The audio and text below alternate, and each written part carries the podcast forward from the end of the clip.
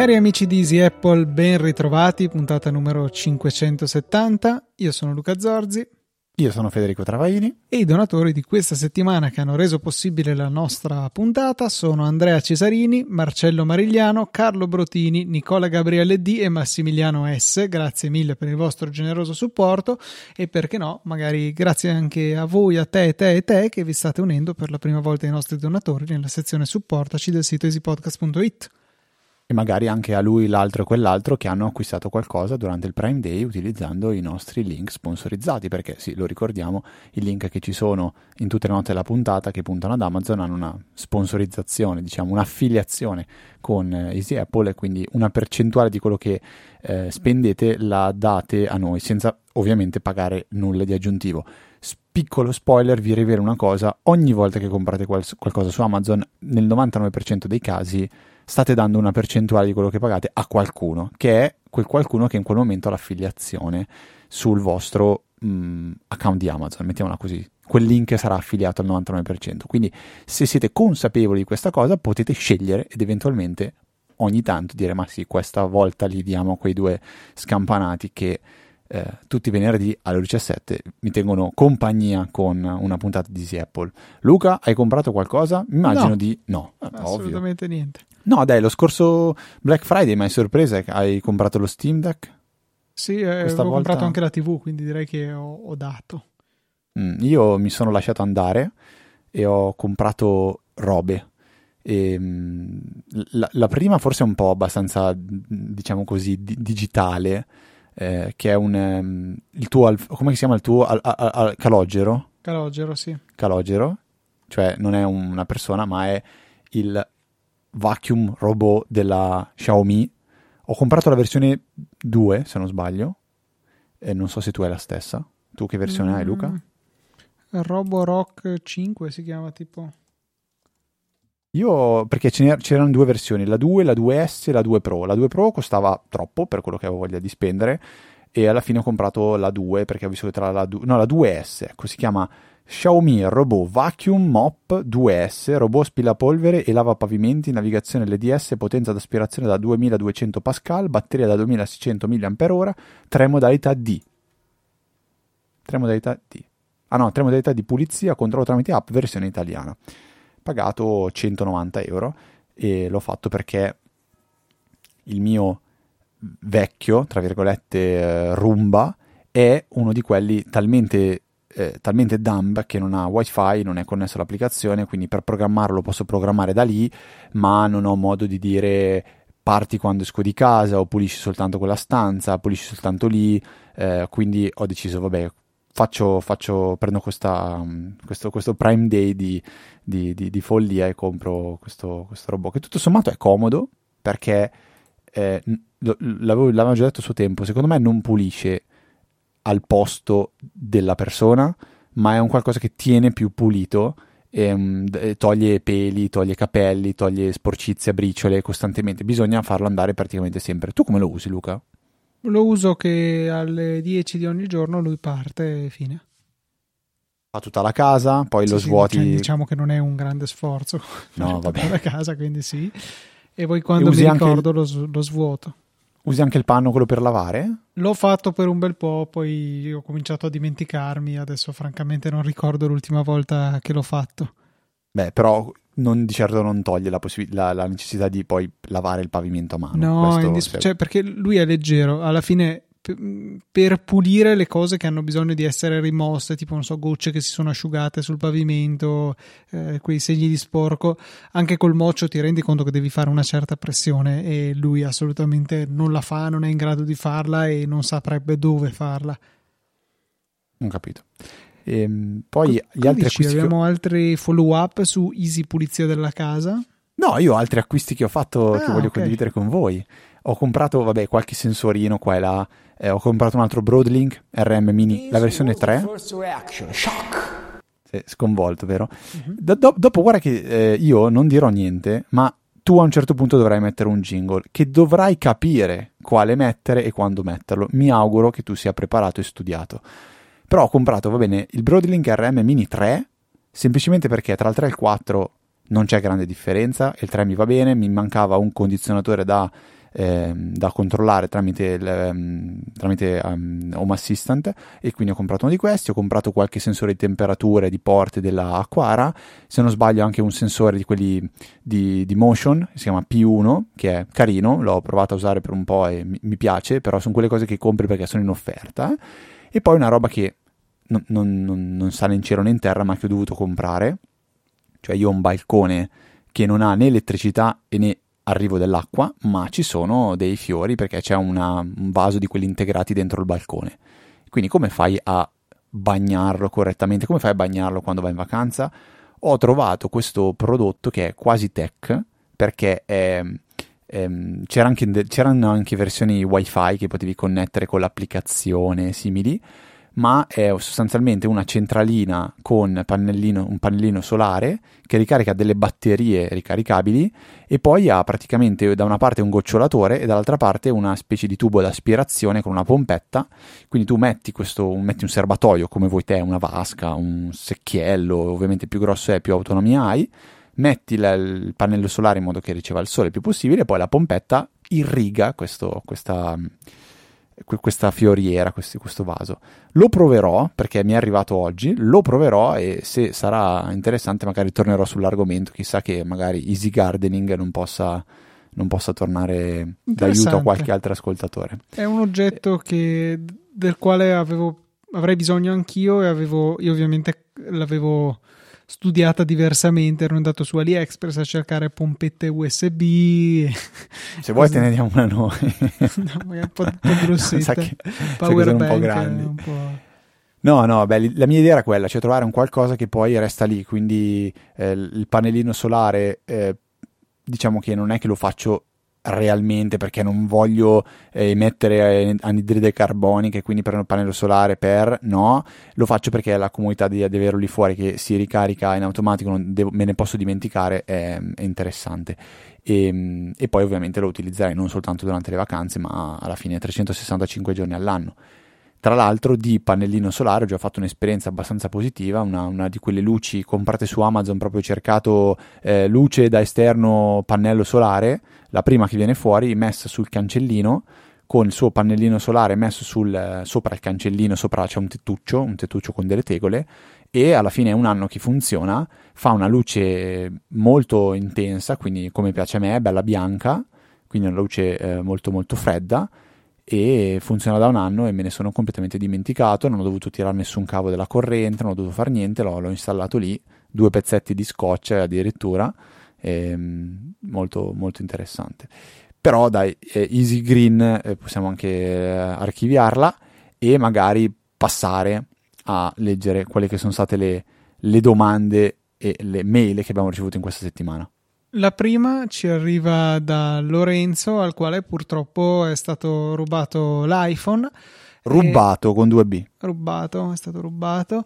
E lui l'ha potuto un pochettino sorvegliare tramite l'applicazione Dov'è, però appare e scompare. Allora l'ha messo in modalità smarrito, insomma, rassegnandosi al fatto che questo telefono non lo ritroverà mai più.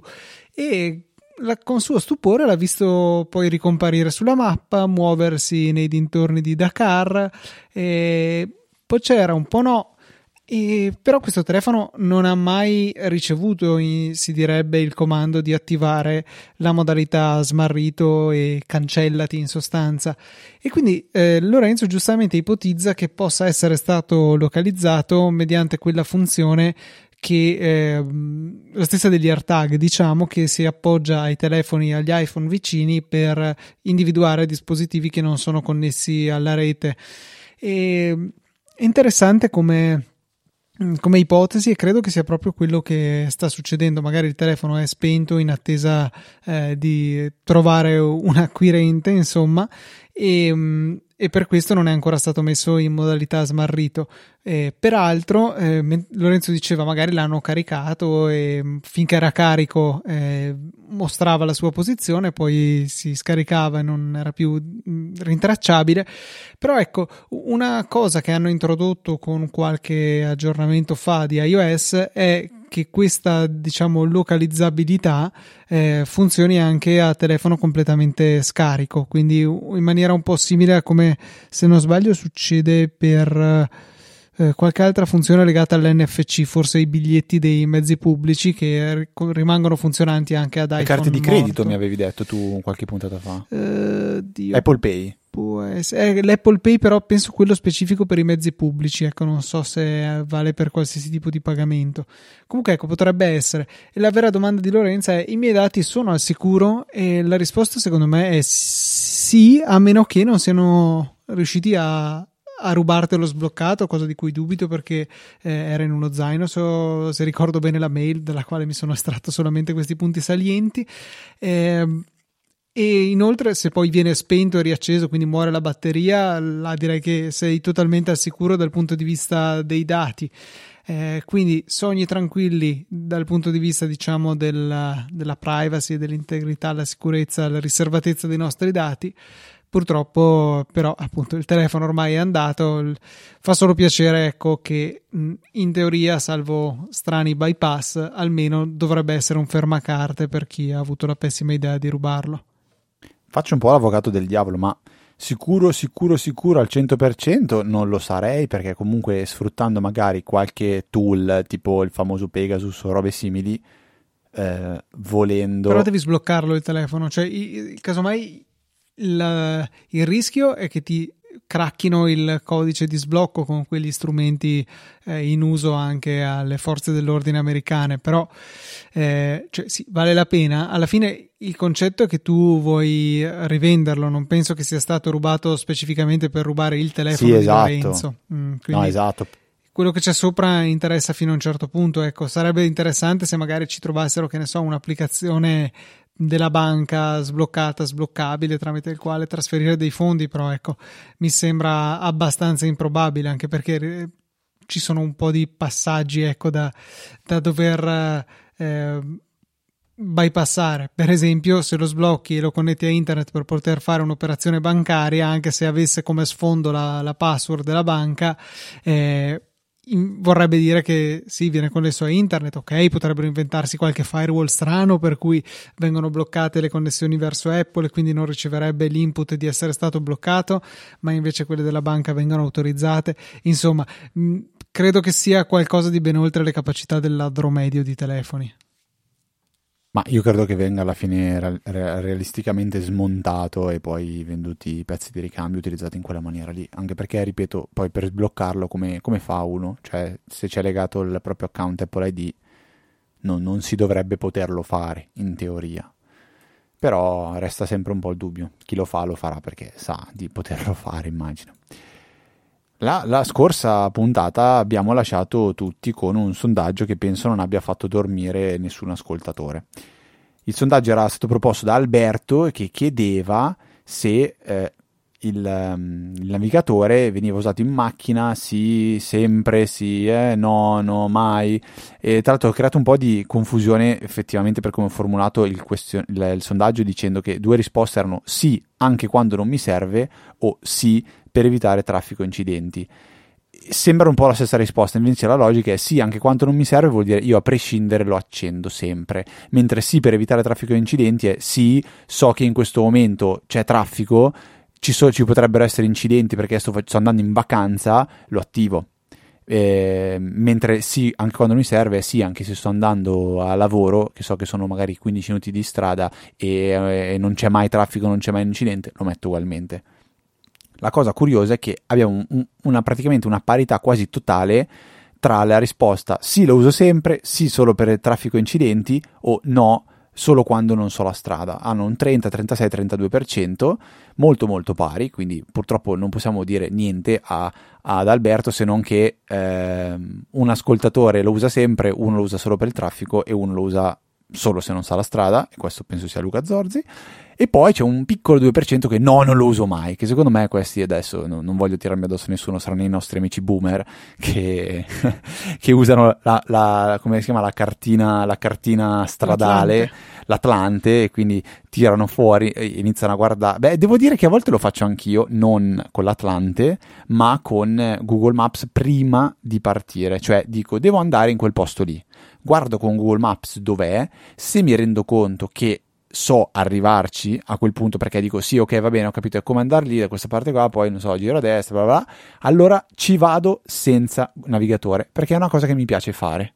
Però mi ricordo i tempi in cui andavo in moto a fare i giri con mio papà e tornati dal giro in moto, lui tirava fuori l'Atlantico, diceva guarda siamo passati qua, qua, qua, qua, qua, qua, qua, io sì, sì vabbè, va bene, ok, andiamo ancora a fare un giro in moto piuttosto perché non sto capendo niente.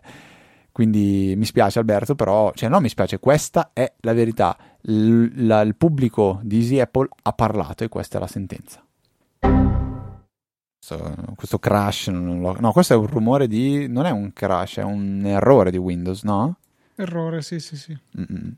Senti, invece è arrivata una bellissima mail, secondo me, io l'ho letta molto con piacere da, da Marco, che parla di come fare il backup di iCloud Photos senza dover necessariamente scaricare tutte le foto in locale sul proprio Mac, perché lui dice banalmente ho 2 tera su iCloud, ma un Mac da 500 giga.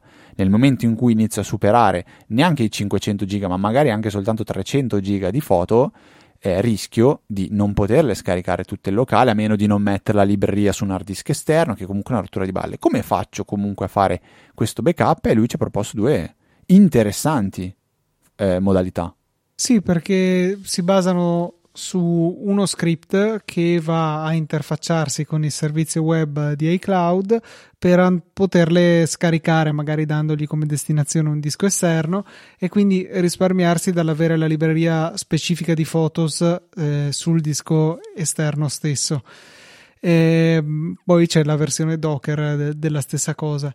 Ecco, io eviterei, nel senso che è estremamente fragile, non è un qualcosa di, di previsto da Apple, è tutto un reverse engineering delle, delle loro API, è qualcosa che magari oggi funziona e domani non funzionerà più e, basarsi su questo per eh, fare il backup delle proprie foto temo che sia un po' troppo rischioso ecco, come comportamento. Eh, l'ultima release ufficiale è addirittura del gennaio 2021, ma ci sono stati eh, dei commit, delle modifiche nel frattempo su GitHub, eh, anzi di fatto c'è qualcosa a maggio 22 poi prima si torna a ottobre 29 cioè per carità eh, ottobre, sì, ottobre 29,2021 però ecco, eh, secondo me è, è, troppo fragile. Io non, non, mi affiderei a uno strumento del genere per eh, mettere al sicuro le mie foto. Eh, a quel punto, piuttosto, secondo me, sarebbe da considerare se eh, l'idea è di avere la propria libreria Photos funzionante sul Mac anche in assenza del disco esterno e questo è il problema che affligge Marco, io piuttosto considererei di creare un utente secondario sul Mac eh, che sia lui, diciamo, eh, destinato ad avere la propria libreria foto loggandosi allo stesso account sul disco esterno.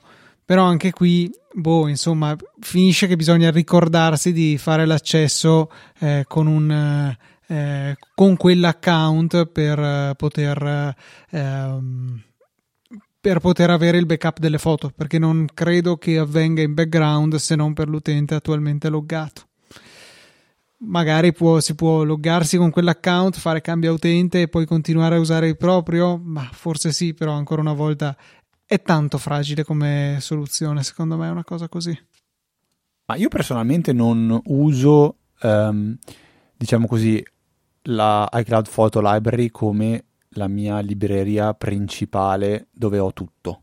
Non so, probabilmente sbaglio io, o magari non c'è un giusto o uno sbagliato, ma tendo a tenere su iCloud le foto più belle, più carine, quelle che mi piacciono, cioè tendo a fare un po' di pulizia, sapendo che poi ho praticamente un doppio potenziale backup, uno un po' più etereo, più dice etereo, sì mi piace come parola, che è quello di Google Photos, e il secondo è, tra l'altro quello di Google Photos lo faccio neanche a qualità massima, quindi lo faccio proprio come un backup di, di, di, di scarto, di, seconda mano, e poi faccio il secondo backup che è quello super serio fatto tramite la NAS Synology.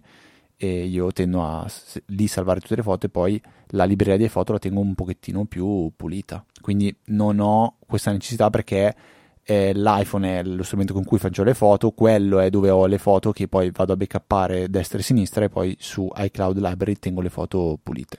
Non so, tu Luca c'hai un approccio simile o, o no? o tieni tutto, tutto, tutto, tutto su iPhotos? È tutto, è tutto in Photos, è tutto scaricato anche in locale, finora la dimensione della libreria me lo permette e poi dopo, cioè, visto che alla fine ho un Mac mini, pazienza, nel senso avrò un disco esterno e lo farò lì. Se dovessi eccedere eh, la capacità dell'SSD del mio Mac che è di un tera e finora ci sto confortevolmente, insomma. Se non dovessi più starci, mi comprerò un SSD esterno in modo che sia sempre silenzioso e, e ci piazzerò sopra le foto facendo in modo che sia quella la cartella poi a rientrare in tutto il giro dei backup che tramite Time Machine faccio su un disco esterno, tramite Arc eh, faccio in, in, innumerevoli posti in cloud e semi cloud, cioè a casa dei miei genitori, eh, a casa di Filippo, Bigarella, insomma eh, ho un po' di backup incrociati in giro. Sì, sì, beh, anche io ce l'ho a casa tua. Esatto. Eh, que- questo il data mio... center di fiducia del mio cerchio di amici. Eh, inizia a diventare un backup eh, non, non, non, male perché iniziamo a mettere un 200 km tra me e te. Forse sì, sì, infatti, cioè, per te è decisamente off-site. Sì, sì, eh, s- senz'altro. Va bene, ascoltami, ho intercettato su Twitter una conversazioncina tra due utenti che per privacy non, non nominerò. Non è vero, so chi sono, ma non, non li diciamo ugualmente. Stanno antipatici parlavano di Apple Watch e veniva detto, cavolo, sarebbe bello se l'Apple Watch eh, mi notificasse quando si disconnette dall'iPhone, ad esempio se lo dimentico a casa o in un locale vorrei una notifica sull'orologio. Io questa funzione effettivamente so che esiste e c'è, io l'avevo anche usata, mi è, mi è capitata di recente che mi è venuta una notifica dicendo guarda che ti sei allontanato da iPhone di Federico eh, l'hai dimenticato, cosa che mi succede anche a volte con gli AirTag che ho, ne ho uno nel mio zaino, mi allontano dallo zaino e mi dice guarda che ti sei allontanato. Ne ho uno nel, um, non, non, è un AirTag ma le AirPods Pro hanno anche loro questa funzione qua, mi dice guarda ti sei dimenticato da, hai dimenticato questo. Quindi questa, questa funzione c'è effettivamente, quindi la, l'Apple Watch potete andare ad abilitare la funzione in eh, Trova, Trova i miei amici, non so come si chiama più, tutte le volte io non, non me lo ricordo. Dov'è? Andate su Dov'è? Ok. Andate sul vostro iPhone e abilitate la funzione che dice eh, notifica se me lo dimentico. Quindi l'Apple Watch vi manderà una notifica. Se avete addosso l'Apple Watch e vi allontanate dal vostro iPhone, vi dice guarda che ti sei dimenticato l'iPhone. Ora però vorrei pro, eh, proporre questo ragionamento a te, dottor Zorzi. Quanto sono fastidiose queste notifiche quando, ehm, non so, faccio un esempio, io sono in ufficio e ho lì il mio zaino vado in mensa a mangiare, mi dice guarda che hai dimenticato l'AirPods Pro, guarda che hai dimenticato questo, vado da un'altra parte, guarda che hai dimenticato... Spesso questa notifica mi dà fastidio. La mia tentazione è quella di dire la tolgo, mi sono rotto le balle perché continuo a riceverla. Però questo è un po' un errore secondo me, perché nel momento in cui mi servirà veramente questa notifica, io l'avrò disattivata perché mi dava fastidio. Anche se Quindi... potrebbe succedere che non la disattivi, ma sei ormai così abituato a ignorarla perché diciamo un falso allarme che non ci fai caso quando ti serve. Beh, di- dipende perché a volte cioè, il pensiero è subito: ma dove sono? Dove ci sono lì? Boh, ma posto perfetto. Magari mi capita mentre sono, non so, in un centro commerciale, dico, mm, forse qualcosa di diverso c'è. Quindi questo è un po' un, un rif- una riflessione parallela che vorrei fare con la, la, guida in auto, la sicurezza della guida in auto. Cioè, ehm, quando ho fatto un, un, corso di guida sicura, eh, l'istruttore ci ha detto eh, tutti quegli aiuti alla guida che ci sono, fastidiosissimi, di quando stai superando la corsia senza la freccia, allora ti vibra, quando allora ti dà fastidio il bip bip, eh, e quando fai un sorpasso, se Tutte queste cose qua sono fastidiosissime, quindi cosa si tende a fare? Le disattivo. Perché mi danno fastidio. La volta in cui hai il colpo di sonno, sei distratto, eh, stai guardando il telefono e uno di questi aiuti ti potrebbe salvare la vita, ti potrebbe aiutare, tu l'hai disattivato perché ti dava troppo fastidio prima. Quindi bisogna buttarsi, eh, no, buttarsi no, come si dice? Bisogna accettare questo fastidio e sopportarlo sapendo che un giorno potrebbe tornarci molto utile. Cosa ne pensi? Sono, sono d'accordo e in generale trovo che sia un fastidio che comunque vuole eh, diciamo, promuovere un comportamento corretto, tipo mettere la stramaledetta freccia, tipo non invadere la corsia opposta. Quindi credo che sia preferibile imparare a fare queste due cose rispetto a, eh, a invece disattivare l'aiuto che vi rende delle persone migliori sulla strada. Verissimo, bravo Luca, ok, sono felice che tu sia d'accordo con me su questa cosa. Io temevo, temevo odio, la bacchettata. Un odio verso la gente che non usa le frecce, che le usa male. Eh, sarebbe così più fluida la circolazione se la gente imparasse a usarle sempre e non, come ho sentito dire, se non c'è nessuno non le metto. Se non c'è nessuno è un concetto relativo, tu magari non vedi nessuno, ma qualcuno c'è, qualcuno che vorrebbe uscire da un incrocio che tu non ci fai caso e se lui sapesse cosa accidenti ha intenzione di fare, potrebbe magari uscire un po' prima dall'incrocio, potrebbe non perdere tempo, insomma. Ci sono t- tante situazioni in cui avere la freccia è abbastanza utile. Mi faceva paura in moto quando mettevo le frecce perché mi capitava a volte che tendi a dimenticartela in moto perché non hai sì. il tac tac tac tac tac che o magari ce l'hai ma non lo senti. Esatto, il problema sai cos'è? Che quando hai una freccia attiva gli altri, come stai appunto stai dicendo, fanno delle decisioni in base a quello che tu gli stai suggerendo. Cioè, guarda che io adesso svolto a destra, quindi tu magari se uno stop esci. Ma magari io non so di avere la freccia a destra, quindi quello è pericoloso. Mi è capitato di recente.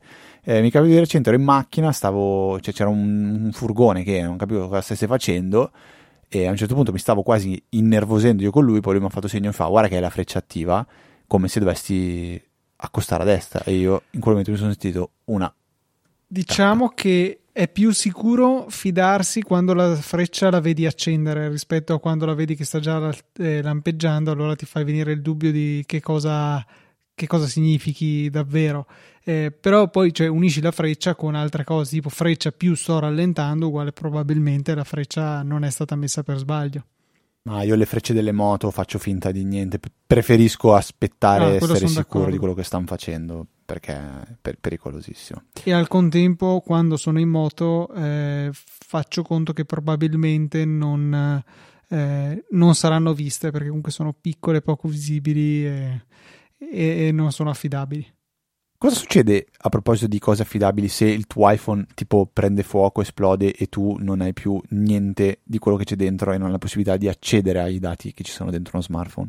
È un bel problema perché l'iPhone è veramente il, il cuore della nostra vita digitale, nel senso è la chiave per accedere alla banca, è la chiave per boh, per tutto. Magari la chiave di casa io spesso esco senza chiavi sapendo che tanto poi posso rientrare utilizzando, utilizzando l'iPhone. No, aspetta, questa non la so. Il cancellino sì, ma la porta di casa? No, in realtà, aspetta, eh, mi correggo. Io non ho mai dietro le chiavi di casa dei miei genitori, entro dal garage eh, perché tanto è tutto okay. comandato, no? Casa mia. Ok, grazie, grazie. Ok, no, perché mi ero perso un passaggio, se no. Sì, sì, sì, giusto. Casa mia, diciamo che poi faccio conto che magari ci sia Silvia che mi apre la porta o cose di questo genere. E, ehm, se no, vai dalla vicina. Eh, no, mm, i miei vicini non, hanno, non meritano le mie chiavi. Qua, qua potevi mettere un jingle. Ah, questa. Guarda, ti, ti, ti presento, la prossima volta che vieni a trovarmi ti presento la mia vicina e poi mm, ti chiederò se sei ancora della stessa opinione. Vabbè, avrai più vicine. Vabbè, andiamo avanti che torniamo in tema. Detto questo, eh, volevo segnalarvi un articolo che ho letto qualche giorno fa, eh, scritto da Terence Eden, eh, il quale ha avuto una grossa, grossa disavventura, nel senso che c'è una foto di casa sua e non è esattamente la foto che nessuno vorrebbe vedere de, propri, della propria casa perché è completamente eh, avvolta dalle fiamme e, e, si è ritrovata in una situazione assurda, cioè non, eh, i suoi backup erano in casa, sono stati distrutti, il telefono ha preso fuoco, eh, i codici di sicurezza hanno preso fuoco anche loro, i documenti si sono sciolti, eh, cioè riuscire a, a, ritornare in piedi, riuscire a, ad avere il passaporto, i documenti, qualcosa che serviva per riavere la propria SIM, eccetera, eccetera.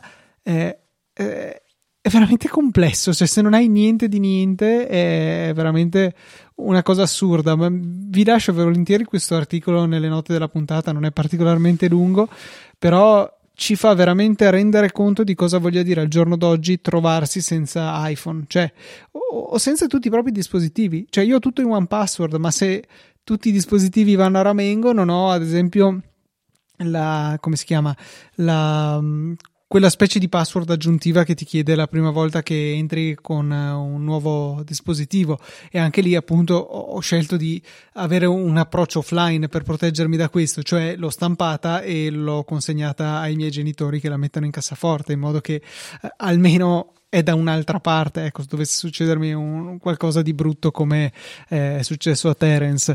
Eh, poi c'ho dentro tutte le mie password, l'autenticazione a due fattori, ma se non ho accesso a quello, io non so niente, non so le mie password, so la mia one password, ma le altre non le so, non posso recuperarle.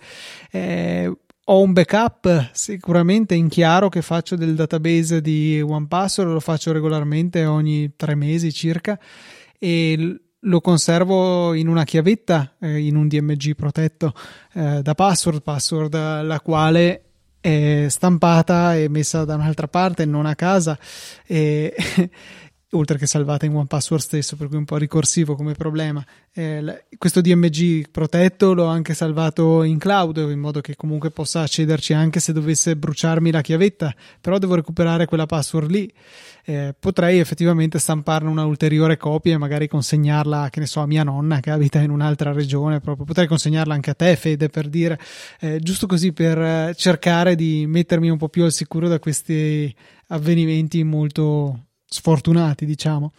Eh, però, cavoli, è veramente eh, sono in questi momenti in cui ci rendiamo conto di come la nostra vita sia intimamente e completamente legata alla nostra esistenza digitale. La nostra vita fisica è legata alla nostra esistenza digitale. Mi era capitato una volta, magari te lo ricordi anche diversi anni fa, che prima di un viaggio aereo io ti, ehm, ti avessi mandato la, la mia password di OnePassword in un file zippato con a sua volta protetto con una password via mail dicendoti Luca se l'aereo dovesse cadere questo è il mio buon password, giusto perché nel caso tu lo possa far avere a eventualmente i miei parenti. Non so se te lo ricordi questo episodio, sì, sì, immagino di sì. E effettivamente è una cosa che cioè, bisogna, bisogna, tenerla in considerazione. Io, ecco, dal lato mio non ho mai fatto un backup di One Password. Eh, se dovesse succedere qualcosa di veramente grave ai server di One Password, eh, sarebbe un problema serio, molto molto importante. Anche se credo che loro facendo questo di mestiere siano non tutelati ma super mega phantom iper tutelati quindi credo di aver delegato a loro tutta la responsabilità e spero che loro non mi deludano mai anche perché boh, sarebbe veramente assurdo così invece mi ha deluso un po' Apple andando a leggere quelle che sono le informazioni sul sito di Apple riguardo la resistenza agli schizzi, all'acqua e alla polvere degli iPhone dal 7 in poi, che dovrebbe essere il primo iPhone um, con la resistenza, diciamo, agli, agli schizzi e al, all'acqua e alla polvere. Cosa non mi è piaciuto? Non mi è piaciuto, al di là della pagina che è dettagliata, in cui spiega esattamente bene quali sono tutti i gradi di eh, resistenza che hanno le certificazioni che hanno i vari iPhone, per esempio il mio iPhone che è un iPhone 12 Pro ha IP68 con uno standard IEC 60529, ovvero un massimo di 6 metri di profondità. No, era brutto tutti quei numeri. Un massimo di 6 metri di profondità fino a 30 minuti. E io dico, vabbè, ok, ma se io vado soltanto a qualche centimetro di profondità ci potrà stare magari qualche ora. Perché, eh, come avevo già detto, sto andando spesso in piscina col mio bimbo piccolo piccolo e mi piacerebbe fargli qualche foto magari anche sott'acqua. Poi leggo cosa dice eh, Apple. Per evitare danni dei liquidi, evitate queste cose. Nuotare o fare il bagno con l'iPhone. E poi tutte altre cose. Io mi sono fermato lì. Eh, cioè, quindi già loro ti dicono di non nuotarci. Nuotarci poi cosa vuol dire? Non pucciarlo o non legarmelo al braccio e, e poi nuotare come se fosse un contapassi? Non lo so. Ma la frase, diciamo, peggiore che ho letto e che mi ha dato un pochettino fastidio leggere è questa. Che eh, va bene, prima fare una premessa dicendo che la resistenza a polvere schizziacqua non è una cosa permanente e può ridursi con l'utilizzo dell'iPhone e quindi il, l'usura. Ma dopo dicono il danno da liquido non è coperto da garanzia, ma potresti avere dei diritti con la legge dei consumatori. Cioè, io trovo abbastanza. Cioè, noi strano. cerchiamo in tutti i modi di non coprirtelo, però se proprio ci tocca lo Eh, faremo. Cioè, non mi è piaciuto questo approccio qua, perché allora non me- cioè, è brutto venderla come feature, perché loro, Apple, anche in pubblicità, spesso ehm, mostra come l'iPhone sia molto resistente. Fanno le pubblicità, l'iPhone che cade, l'iPhone che va in acqua, gli rovesci sopra cose, e poi ti dicono non ti preoccupare, è un iPhone. Poi però mi dici che se dovesse danneggiarsi non lo copri. Non so se è una frase di circostanza, una cosa che si usa, però io da consumatore quello che faccio dico va bene, ok, non porterò l'iPhone sotto la- l'acqua per fargli dei video, delle foto, anche se leggendo quello cui è- è- per cui è certificato mi rendo conto che dovrebbe poterlo fare tranquillamente, ma se per sbaglio dovessi romperlo, abbiamo appena finito di dire di quali sono le conseguenze di perdere eh, il proprio telefono, è una roba pesante, poi, cioè, non lo so, non, non mi è piaciuta, poi magari qualcuno è- più esperto, ne sa, magari c'è qualche avvocato all'ascolto che dice no, ma guarda che è così, o qualcuno che ha avuto esperienza di cosa è successo, io ne ho avuta una di esperienza tanto tempo fa, ogni tanto torna fuori l'iPhone in lavatrice, ho pagato e me l'hanno cambiato, ma avevo pagato anche relativamente poco, onestamente, quindi... Vabbè, questo così era un po' un condividere quello che ho scoperto durante, durante questa settimana di, di, di foto in piscina. Ecco. Forse avevamo già parzialmente affrontato l'argomento, però sì, sicuramente non è, non è ecco, molto, molto simpatico da, da parte di Apple. Cioè, garan- certificare ma non rispondere a garanzia è, è piuttosto strano. Però immagino che loro lo considerano come se tu compri una macchina a 5 stelle Euro NCAP, vuol dire che non muori, ma non vuol dire che poi ti riconoscano in garanzia di ripristinarti la macchina come era prima. Però, boh, so, qua è un po' più sottile. Non riesco a fare un esempio serio perché ne stavo pensando alcuni in questo momento da provare a fare, ma non, non so, non, eh, è come se ti dico, guarda, ti, ti do da mangiare una cosa senza lattosio, cioè te lo certifico che è senza lattosio, però se tu sei allergico al lattosio, la mangi e stai male, eh, io peccato. sono cavoli tuoi. Sono cavoli tuoi. Cioè, non, non è una cosa corretta. Cioè, io ti certifico che eh, il cibo che ti sto dando, facciamo un altro esempio, è senza glutine, cioè pizzeria senza glutine. Eh, ti dico che la mia pizza è, è- è senza glutine, però ti dico, però guarda che se st- firma qua che se stai male sono cavoli tuoi. No, cioè con la celiachia funziona il contrario, cioè nel momento in cui tu dici io sono celiaco, il gestore del ristorante o del, del luogo dove stai pranzando, cenando, consumando qualsiasi alimento ti dice guarda, io ti posso garantire A, B e C. Se tu gli dici no, ma guarda, dammi D, che non è un problema, ti portano un foglio nei ristoranti dove lo fanno e sono professionali, ti portano un foglio che è una liberatoria dove tu dici guarda, io mi assumo la responsabilità di mangiare la pietanza D, anche se tu mi hai detto che non è detto che sia eh, non contaminata. Se non sbaglio, tipo una roba del genere a me era capitata forse a Roadhouse, se non ricordo male. Ehm, poi, vabbè, racconto un piccolo aneddoto molto simpatico. Mi è capitato invece sempre anni fa di una pizzeria dove andiamo a mangiare e eh, prenoto e dico, guarda, se saremo totte c'è una persona anche celiaca e, e il ristoratore, mi, il, pi- il pizzai- pizzai- proprietario mi dice, guarda, grazie perché me l'hai detto perché dobbiamo preparare la, la- la pagnotta senza glutine apposta per le persone, sono contate, se non me lo dicevi non, non ci sarebbe stata per questa persona. Benissimo, andiamo a mangiare, tutto a posto, però, boh, strano, di solito ci sono delle regole un po' da rispettare. E invece lì c'era un solo forno, un solo piano per stendere le pizze, cioè mi ha dato proprio un'idea un pochettino strana. Vabbè, però tutto bene, quel che finisce bene. Circa boh, due o tre mesi dopo capita di ritornare a mangiare la pizza in questo posto. Allora io chiamo per prenotare, dico prenoto per X persone, poi alla fine mi viene in mente che devo dirgli che c'è una persona celiaca. Allora dico, allora sì sì, però scusami, c'è anche una persona celiaca. E mi, e mi, rispondono, eh no, è un problema, noi non facciamo pizze senza glutine. Faccio, no, scusami, sono stato da voi tre mesi fa, non avete fatto... No, no, no, ti starei sbagliando. No, no, non mi sto sbagliando. Cioè, sono venuto da voi, abbiamo mangiato, ci avete anche detto, raccomando... No, no, no, no, ti stai sicuramente sbagliando, ti stai sicuramente sbagliando. Beh, ho capito come mai mi puzzava il fatto che avessero un solo forno e un solo piano per stendere. Probabilmente qualcuno è stato male, perché sai, magari uno può pensare che certe intolleranze così siano delle mode, come dire sono vegetariano, sono vegano, non mode, ma delle scelte proprie, mentre ci sono dietro magari delle malattie, delle intolleranze, quindi magari qualcuno è stato male, li ha denunciati e hanno detto no, no, noi queste cose non le facciamo. Vabbè, chiusa la Easy Pizza Rentesi.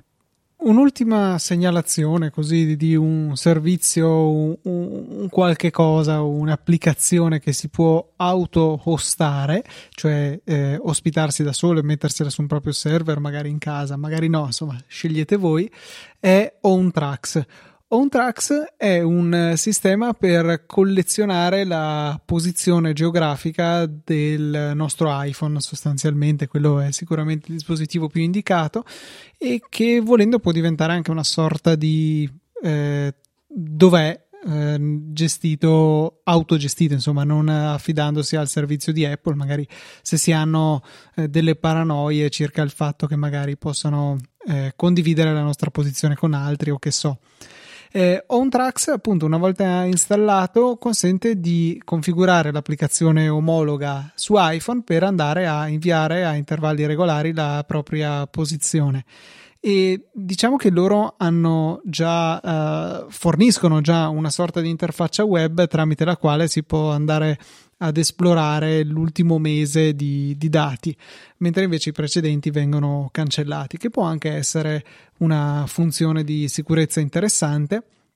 Eh, però ecco, già vedere l'ultimo mese, la, tutta la mappetta con i puntini del giro che abbiamo fatto, anche il segmento che unisce le varie posizioni è interessante. Generalmente vedrete il casa lavoro molto ben scavato e magari altre puntatine che so siete stati in vacanza o che altro e vedrete segnare tutto sulla mappa. È un qualcosa che manca al dov'è di Apple che è la posizione di adesso, non c'è un tracciamento del, dei giri che avete fatto. Inoltre, se ve lo ospitate da soli, penso che possiate essere anche abbastanza tranquilli su a chi state dando questi dati. Chiaro, poi siete responsabili di configurare tutto il server in maniera adeguata ed idonea. E, mm, però ecco è, è, molto secondo me è una, una, una, cosa piuttosto interessante io però trovavo limitante il fatto che eh, venisse eh, resa disponibile insomma solamente la cronologia relativa agli ultimi 30 giorni mentre invece mi faceva piacere eh, poterlo vedere diciamo a lungo termine potenzialmente in maniera indefinita. E e quindi mi sono sviluppato una cosina che ho pubblicato open source su GitHub per andare a salvare in un database, SQLite in questo caso, tutte le posizioni che vengono inviate ad OwnTrax. OwnTrax che ho configurato per ricevere i dati tramite MQTT, un protocollo domotico che Fede conoscerà senz'altro e del quale vi abbiamo accennato sicuramente in puntata. E niente, questo cosino altro non fa che andare a salvarsi tutte le, le posizioni e sono poi andato a giochicchiare con Grafana in modo da poterle eh, puntare su una mappa e esplorare tutti i dati. Come spesso capita in questi miei sproloqui, non vi fornisco una soluzione fatta e finita per ottenere la stessa cosa, però insomma vi, vi fornisco i pezzi, eh, troverete il link al mio Own Tracks 2DB eh, nelle note di questa puntata e poi sarà compito vostro eh, andare a unire i puntini, un po' come i puntini vedi unisce relativamente alle vostre posizioni o un tracks. Andate a esplorare, ecco, vuole essere anche uno stimolo alla vostra curiosità. Non so, Fede, ti interessa l'idea, ti interessa l'idea di tracciare la tua posizione?